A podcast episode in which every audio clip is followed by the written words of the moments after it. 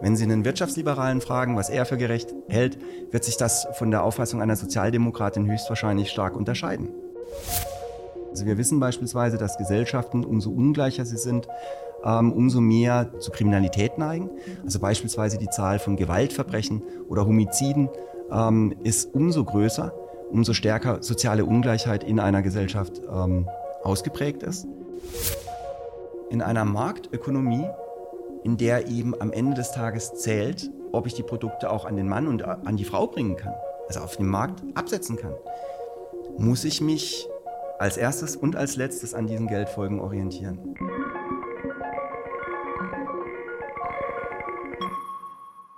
Hallo und herzlich willkommen bei Unisonar, dem Wissenspodcast der Universität Basel.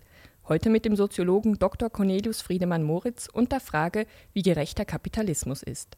Mein Name ist Katrin Weyer. Bei Unisonar tauchen wir mit ExpertInnen der Universität Basel auf den Grund ihrer wissenschaftlichen Forschung. In dieser Staffel sprechen wir über Gerechtigkeit. Herr Moritz, Gerechtigkeit ist ein großer Begriff. Was bedeutet er für Sie? Ja, das ist gar keine so einfache Frage, muss ich gestehen. Also zunächst mal allgemein formuliert kann man vielleicht sagen, dass es bei der Gerechtigkeit um eine normative Vorstellung geht, wie denn eigentlich die Gesellschaft geordnet sein soll. Also wie beispielsweise die Rechte, die Privilegien, die Freiheiten, natürlich auch die materiellen Güter verteilt sein sollen in dieser Gesellschaft. Also darum geht es bei der sozialen Gerechtigkeit.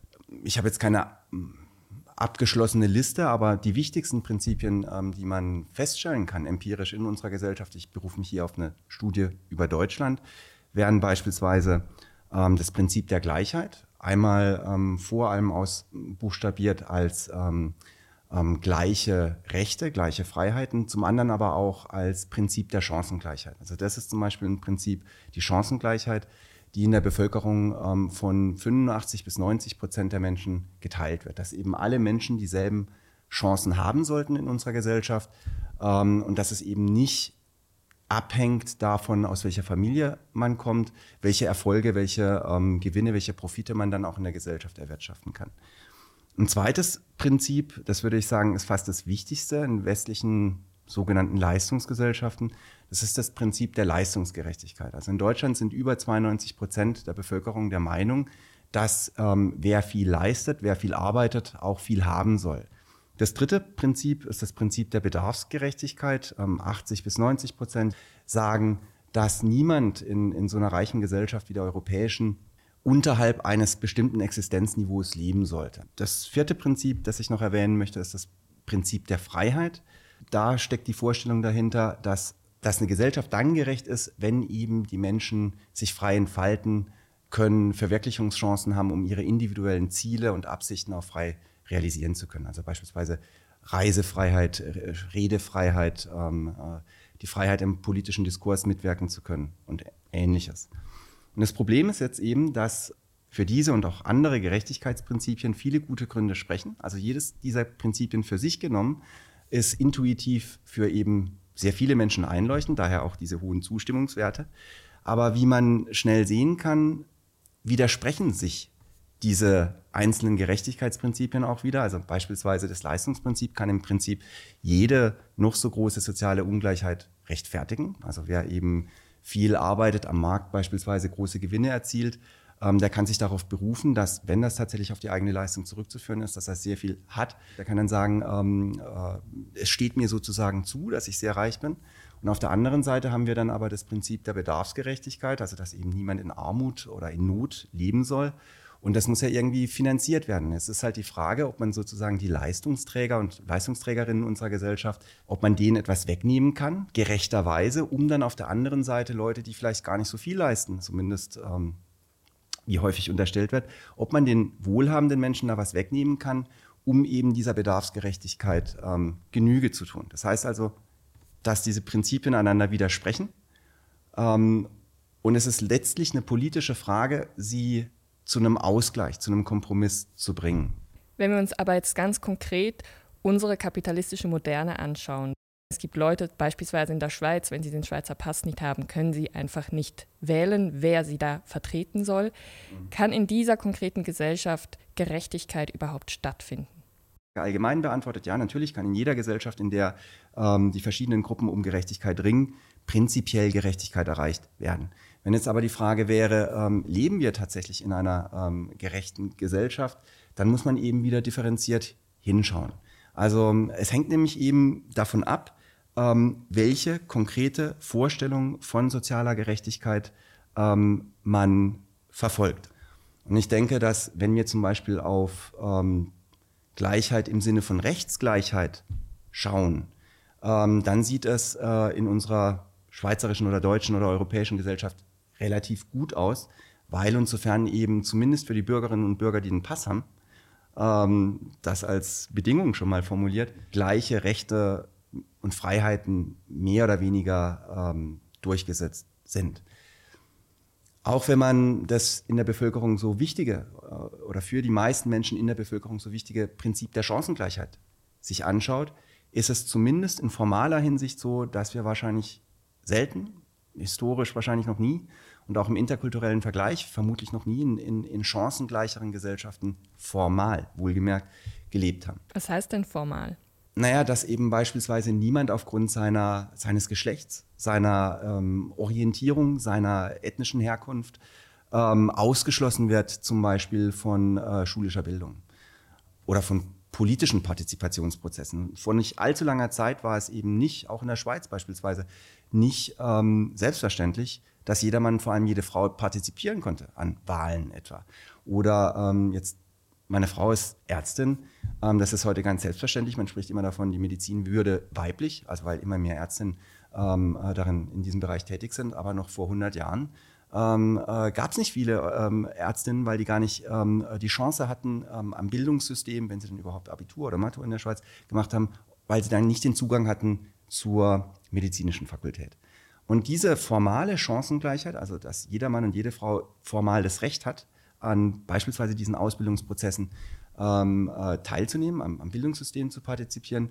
In dieser Hinsicht sind wir, glaube ich, relativ gut. Wenn wir aber auf die realen Chancen schauen und daran dann das gesellschaftliche Sein gerechtigkeitsethisch bemessen wollen, dann stellen wir fest, dass die reale Chancengleichheit natürlich nicht gegeben ist. Also das gibt es ja äh, unzählige ähm, soziologische, sozialpsychologische, erziehungswissenschaftliche Studien, die belegen, dass die familiale Herkunft nach wie vor maßgeblich über schulischen Erfolg Auskunft gibt also und, und, und dass die soziale Herkunft darüber entscheidet, wie erfolgreich eine Schülerin, ein Schüler ähm, im Schulsystem ist, was für einen Abschluss er oder sie macht und das natürlich äh, wirkt sich dann auch wieder ganz direkt aus auf die späteren Berufs- und damit Einkommenschancen dieses Menschen in unserer Gesellschaft. Das heißt also reale Chancengleichheit, wenn wir das als normativen gerechtigkeitsethischen Maßstab nehmen, um unsere gesellschaftlichen Verhältnisse zu beurteilen, dann stellen wir eben fest, dass die Gesellschaft alles andere als gerecht ist. Oder auch, wir sagen ähm, immer wieder, wir würden in einer Leistungsgesellschaft leben und jeder würde ähm, hier erhalten, was er oder sie verdient. Und wenn man nun eben hingeht und dieses Leistungsprinzip überprüft und schaut, inwieweit die reale Verteilung, ähm, die sozioökonomische Verteilung beispielsweise eben des Einkommens, des Vermögens, ähm, aber auch der, der schulischen Abschlüsse und ähnliches, ob diese tatsächlich zurückgeführt werden kann auf das Leistungsprinzip, dann stellt man fest, dass unsere Gesellschaft, obwohl das eigentlich ein so wichtiges gerechtigkeitsethisches Ideal ist, an diesem Ideal grandios, würde ich sagen, scheitert. Das kann man beobachten, dass Kinder, die aus sogenannten bildungsfernen Schichten kommen, ähm, weitaus schlechtere Schulchancen haben und damit auch Berufschancen haben als Kinder, die aus sogenannten ähm, äh, gutem Hause stammen.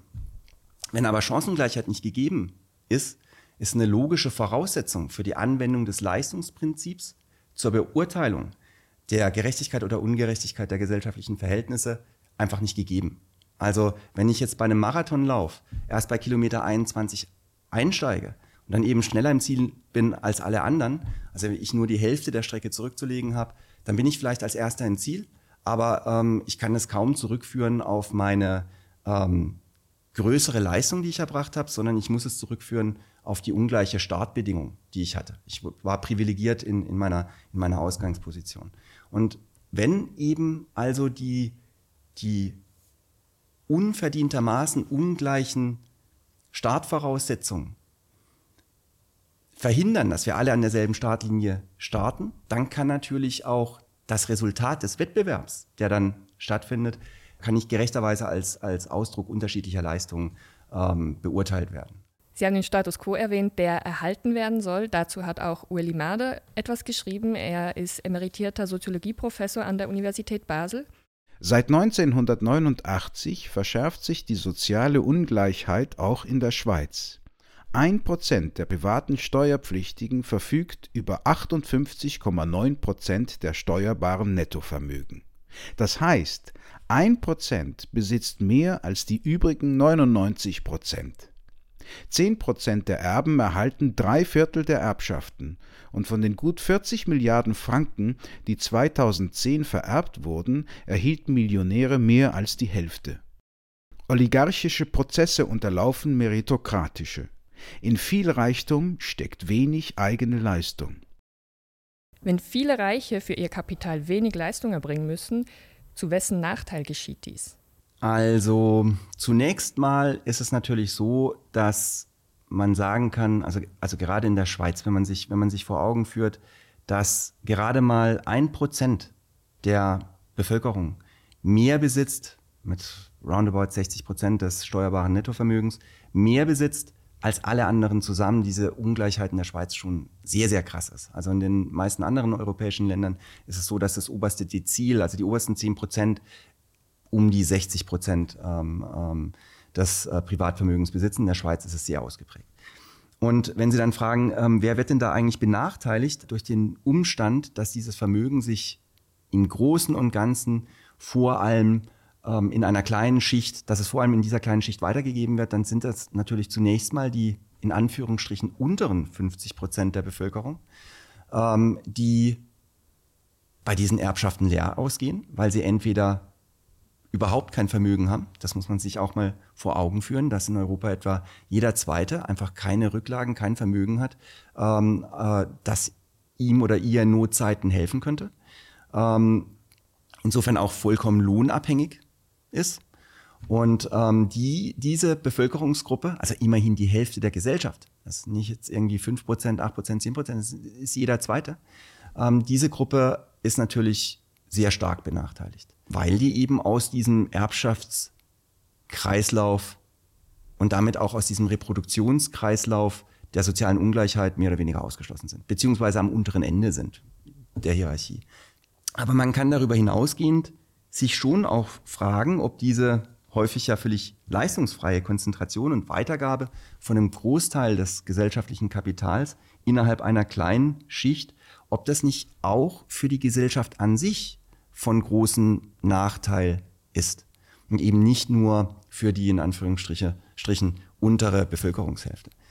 Und zwar deswegen, weil also beispielsweise hat Sigmund Freud, ähnlich wie Rawls, schon gesagt, dass das Gefühl, dass wir in gerechten Verhältnissen leben, also die subjektive Wahrnehmung, dass es vielleicht nicht völlig gerecht zugeht in der Welt, aber dass es doch einigermaßen gerecht zugeht, ähm, dieses Gefühl der Gerechtigkeit ist laut Freud und laut Rawls die notwendige Voraussetzung, dass wir Neid konstruktiv verarbeiten können und nicht in Missgunst oder gar Hass abgleiten. Ähm, ich kann meine Nachbarin beneiden, weil sie so ein schönes Auto hat. Ich kann meinen, meinen, meinen Klassenkameraden beneiden, weil er die besseren Noten hat. Ich kann meinen Kollegen beneiden, weil er ähm, äh, mehr Geld verdient oder ähnliches. Aber solange ich davon überzeugt bin, dass das zwar irgendwie blöd ist für mich, weil ich auch gerne ähm, bessere Noten oder mehr Geld oder ähnliches hätte, aber dass es eben doch gerechtfertigt ist durch eines der vorhin erwähnten Gerechtigkeitsprinzipien, insbesondere durch das Prinzip der Leistungsgerechtigkeit, dann bewahrt mich diese Gewissheit davor, so jedenfalls Freud und Rawls, abzugleiten in destruktive Gefühle wie eben Missgunst oder gar Hass. Und es gibt auch beispielsweise aus der Epidemiologie, aber auch aus der empirischen Sozialforschung eine Menge Hinweise dafür, dass Gesellschaften umso mehr soziale wie auch individuelle Pathologien zu gegenwärtigen haben, je ungleicher sie sind und je geringer dieses Gerechtigkeitsgefühl ausgeprägt ist. Also wir wissen beispielsweise, dass Gesellschaften, umso ungleicher sie sind, ähm, umso mehr zu Kriminalität neigen. Also beispielsweise die Zahl von Gewaltverbrechen oder Homiziden ähm, ist umso größer, umso stärker soziale Ungleichheit in einer Gesellschaft ausgeprägt ist. Aber auch eine Vielzahl von individuellen Erkrankungen treten häufiger auf, werden wahrscheinlicher, je ungleicher eine Gesellschaft ist. Es gibt eine interessante Studie von zwei britischen Epidemiologen, Wilkins, Wilkinson und Pickett heißen die beiden, die weltweit geguckt haben, wie stark beispielsweise koronare Herzerkrankungen oder Diabetes oder psychische Erkrankungen korrelieren weltweit mit der Ungleichheit der jeweiligen Gesellschaft und haben halt gesagt, je ungleicher eine Gesellschaft ist, umso mehr ist ein sozialer Stress spürbar. Also man vergleicht sich stärker, äh, man konkurrenziert stärker miteinander, statt zu kooperieren. Und das wiederum wirkt sich auch aus auf ähm, die Gesundheit der Menschen. Sodass man eben auch die Frage stellen kann, sind denn durch diese Mechanismen der Reproduktion von Ungleichheit, die Sie mit Mera zitiert haben, ähm, sind dann nur die, die unteren 50 Prozent der Gesellschaft benachteiligt oder ist es vielmehr so, dass die Gesellschaft als Ganze dadurch Nachteile zu gegenwärtigen hat, je ungleicher sie eben ist und je ungerechter ähm, sie eben auch ist. In der Schweiz hat man ja eine sehr direkte Demokratie. Erbschaftssteuer ist immer mal wieder ein Thema und dennoch stimmt die Stimmbevölkerung am Ende immer wieder für weniger hohe Erbschaftssteuern, obwohl ja eigentlich der Großteil der Bevölkerung profitieren würde, wenn das reichste Prozent etwas mehr zahlen müsste, wenn ihr Kapital weiter vererbt wird. Woran liegt das, dass man da nicht für mehr Gerechtigkeit sorgt, wenn man selbst so betroffen ist, zumindest 50 Prozent der Bevölkerung? Also ich kann natürlich nur ähm, spekulieren und mich da nicht auf empirische Evidenz stützen, warum das jetzt speziell in der Schweiz so ist. Aber meine Vermutung wäre, dass viele Schweizerinnen und Schweizer eben der Meinung sind, dass beispielsweise die, das Erbrecht, die Testierfreiheit, auch wenn sie selbst davon vielleicht gar nicht direkt profitieren, ähm, dass, dieses, dass dieses Recht der Testierfreiheit gerecht ist. Und es kann ja eben durchaus sein, dass in der schweizerischen Bevölkerung die Menschen der Ansicht sind, wenn man sich jetzt beispielsweise, darum wird es bei den meisten gehen, ähm, sich eine eigene Wohnung erarbeitet hat, abbezahlt hat über viele Jahre oder ein Haus abbezahlt hat, ähm, dann möchten die Menschen vielleicht schon die Möglichkeit haben, diese Wohnung oder dieses Haus oder das kleine Vermögen oder was auch immer an die eigenen Kinder weiterzugeben oder auch an wen auch immer.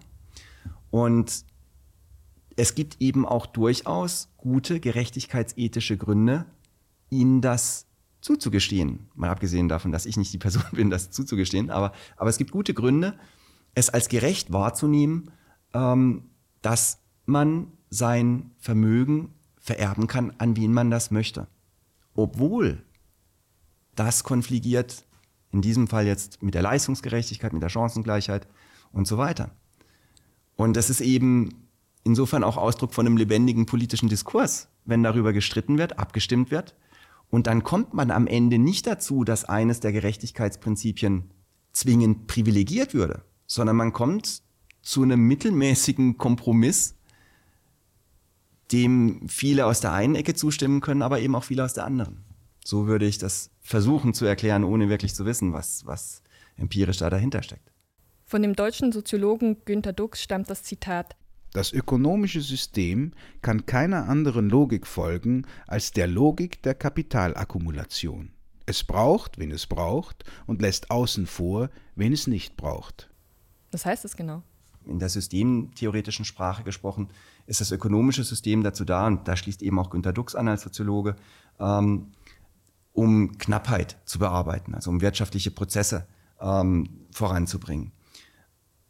Ein Unternehmen beispielsweise orientiert sich dann nur noch an Geldfolgen, also sprich an Gewinn und Verlust.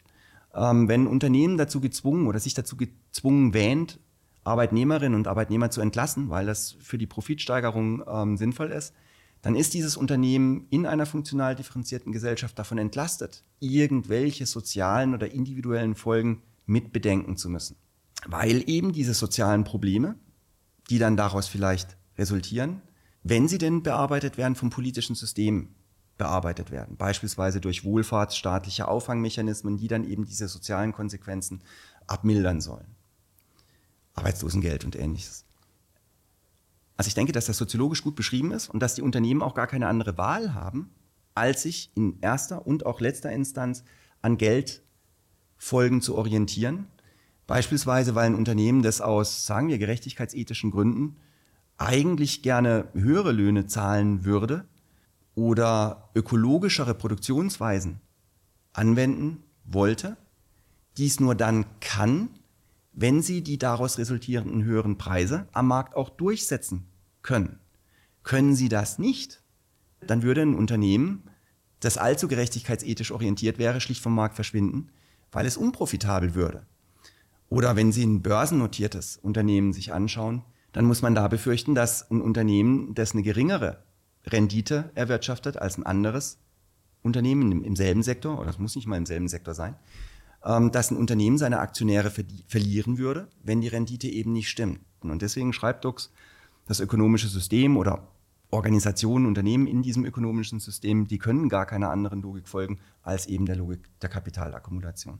Aber es ist ja schon für ein Unternehmen auch wichtig, dass es beispielsweise attraktiv ist für Arbeitnehmende, weil sonst hätten sie ja gar nicht die besten Leute in ihrem Unternehmen. Aber kann man dann sagen, das ist eigentlich auch nur ein Weg, um dann letzten Endes mehr Kapital zu erwirtschaften? Ich würde primär sagen, ja. Also die, die Verbesserungen der Arbeitsbedingungen, die sind ja nicht gekommen, weil die Unternehmen sich jetzt an diese eingangs erwähnten Gerechtigkeitsprinzipien erinnert hätten, sondern weil letztendlich die Gewerkschaften in dem Fall mit Macht ihre Interessen durchzusetzen imstande waren.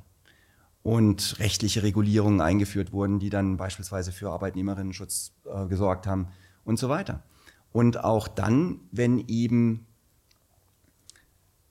Unternehmen jetzt sagen, wir, wir gewinnen mehr Kundinnen und Kunden, indem wir uns sozial-ökologisch verhalten, ist auch das ein strategisches Verhalten, das dazu dient, den Umsatz und den Profit zu steigern. Ich will damit gar nicht bestreiten, dass es Unternehmerinnen gibt, die selber persönlich durchaus der Ansicht sind oder wären, dass höhere Löhne angebracht werden. Aber in einer Marktökonomie, in der eben am Ende des Tages zählt, ob ich die Produkte auch an den Mann und an die Frau bringen kann, also auf dem Markt absetzen kann, muss ich mich als erstes und als letztes an diesen Geldfolgen orientieren. Dazwischen kann viel anderes passieren, aber, aber ich denke, das ist das oberste, die oberste Maxime, der ökonomische oder kapitalistische Unternehmen folgen müssen. Welche Möglichkeit hat denn da der Staat, um noch die sozialen Anliegen einzubringen, wenn der Markt an sich nur kapitalgetrieben ist? Naja, ich würde sagen begrenzte Möglichkeiten. Also es gibt natürlich Möglichkeiten, die der Staat hat. Ähm, sei es, dass beispielsweise ähm, Regelungen durchgesetzt werden, wie sie hier gang und gäbe sind, also wie, wie äh, Mindestlöhne. In der Schweiz liegt der, glaube ich, bei 22 Franken, in Deutschland meine ich bei 12 Euro. Ähm, oder man kann Arbeitszeitgesetze erlassen und so weiter und so fort. Aber ähm, wenn Sie fragen, welche Möglichkeiten Nationalstaaten haben, um für mehr Gerechtigkeit zu sorgen, dann gibt es ja zwei Sachen zu bedenken. Also zum einen ist es so, dass in, in westlichen Demokratien Mehrheiten organisiert werden müssen. Gerechtigkeit wird nur dann sein, wenn sie mit Macht eingefordert und auch durchgesetzt wird. Jetzt haben wir aber schon festgestellt, dass sich in der Gesellschaft unterschiedliche Auffassungen darum streiten, was denn eigentlich gerecht ist. Wenn Sie einen Wirtschaftsliberalen fragen, was er für gerecht hält, wird sich das von der Auffassung einer Sozialdemokratin höchstwahrscheinlich stark unterscheiden. Und das bedeutet, dass also die erste Aufgabe der Politik darin bestünde, des Staates darin bestünde, einen Gerechtigkeitskompromiss auszuhandeln, dem alle zustimmen können. Und das wird eben nur zu einem Kompromiss führen. Die zweite Aufgabe bestünde dann darin, dass dieser Kompromiss auch tatsächlich umgesetzt wird. Also eben, dass diesen Gerechtigkeitskompromiss, wenn ich es jetzt mal so nennen kann, auch mit Macht zur Geltung verholfen wird. Und das würde sehr wahrscheinlich erfordern, dass die Bürgerinnen und Bürger beispielsweise, wenn sie dafür stimmen wollen, dass höhere Sozialstandards durchgesetzt werden, vielleicht sogar weltweit, also dass in der Schweiz nur Produkte verkauft werden können, die nicht nur in der Schweiz bestimmte Standards erfüllen, sondern global. In den Sweatshops in, in Bangladesch, wo unsere Kleidung hergestellt wird, oder in den Fabriken in China, wo die Tablets und, und Handys hergestellt werden.